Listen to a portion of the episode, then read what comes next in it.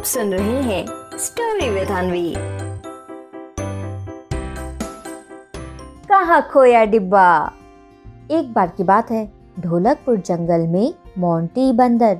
कुछ दिनों से अपने सामान को लेकर बहुत लापरवाह हो गया था। वो जब भी अपने खिलौनों के साथ खेलता तो उन्हें खेलने के बाद वहीं छोड़ देता। और तो और, अगर वो किसी से कुछ सामान लेता तो उसे वो वापस भी नहीं करता। अब मोंटी बंदर की ये लापरवाही देखकर रुस्तम शेर को बहुत गुस्सा आया और फिर मोंटी बंदर को सबक सिखाने के बारे में सोचते हुए वो अपने मन में बोला, ओहोए, होए, अरे भैया, ये तो बहुत ही गलत बात हो रही है। कई दिनों से देख रहा हूँ कि मोंटी बंदर कुछ ज़्यादा ही लापरवाह होते जा रहा है। अरे भैया, वो ना तो अपने सामान की सही देखभाल करता है और ना ही दूसरों की। कल ही की बात है भैया, मैंने मोंटी बंदर से कहा कि मोंटी बंदर, मेरी साइकिल को ज़रा मेरे घर तक पहुँचा दो।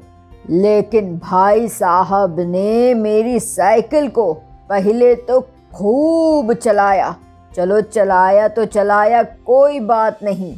लेकिन मेरी साइकिल को चंपू गधे के घर रखाया। बताओ भला, ये भी कोई बात हुई क्या? अब तो उसे अच्छे से सबक ही सिखाना पड़ेगा। और फिर अपने मन में ऐसा सोचते हुए रुस्तम शेर तुरंत मोंटी बंदर के पास गया और उससे कहा, ओहोए होए हाँ तो मोंटी भैया, कैसे हो? अच्छा अच्छा ठीक ही होगे कुछ ना बोलो, कुछ ना बोलो, और ये लो डिब्बा। मोंटी बंदर, इस डिब्बे के अंदर बहुत ज़रूरी चीज़ है, भूल कर भी। इसे खोलना मत और इस डिब्बे को चुपचाप मेरे घर पर रख कर आओ। बस मैं थोड़ी देर में घर पहुँचता हूँ। ठीक है, मोंटी बंदर? खोलना मत। ध्यान रहे। हा हा हा हा। और फिर मोंटी बंदर को ऐसा बोलते हुए रुस्तम शेर उसे वो डिब्बा देता है। फिर मोंटी बंदर उस डिब्बे को लेकर रुस्तम शेर के घर की तरफ़ जाता है। अब मोंटी बंदर जैसे ही थोड़ी दूर पहुँचता है तो वो डिब्बे को ध्यान से देखते हुए अपने मन में सोचता है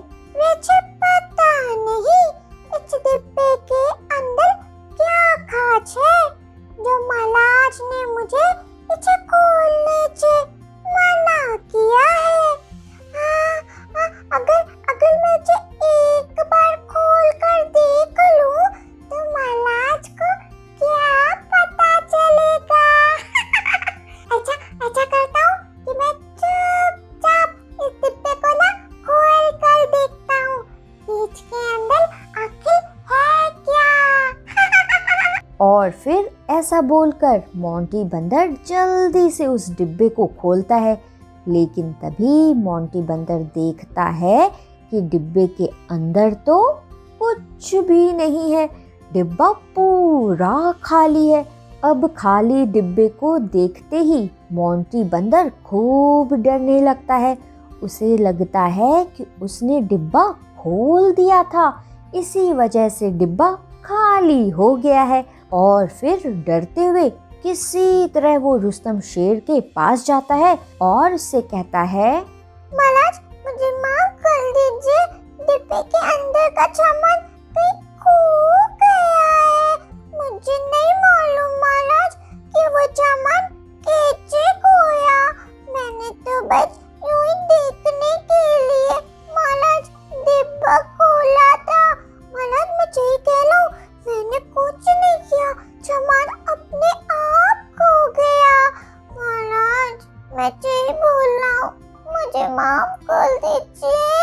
और फिर रुस्तम शेर से ऐसा बोलने के बाद मोंटी बंदर ज़ोर ज़ोर से रोने लगता है। फिर तभी रुस्तम शेर उससे कहता है ओहोए ओहोए अरे अरे मोंटी बंदर, चुप हो जाओ, चुप हो जाओ, रो मत भैया। अरे भैया, इस डिब्बे के अंदर कुछ नहीं था, परेशान ना हो, समझे मोंटी बंदर? मैं तो बस तुम्हें सबक सिखाना चाहता था, क्योंकि मैं कई दिनों से देख रहा था मोंटी बंदर कि तुम किसी भी सामान का अच्छे से ख्याल नहीं रख रहे थे। और मोंटी बंदर, मैं नहीं चाहता कि मेरे जंगल का कोई भी जानवर लापरवाह बने। समझे मोंटी बंदर? अरे भैया, हमारे पास चाहे जितना भी सामान हो लेकिन हमें अपने हर एक सामान का अच्छे से ख्याल रखना चाहिए। समझे मोंटी बंदर? अब रो मत, चलो चलो। तुम्हें मैं चॉकलेट खिलाता हूँ। आ जाओ। रोने लगा था। घबरा गए मोंटी बंदर, हैं? अच्छा अच्छा चुप हो जाओ, चुप हो जाओ।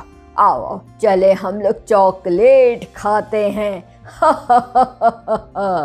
अब रुस्तम शेर की ये बात सुनते ही मोंटी बंदर को अपनी गलती समझ आती है और फिर वो उससे प्रॉमिस करता है कि अब वो हर सामान का ख्याल बहुत अच्छे से रखेगा।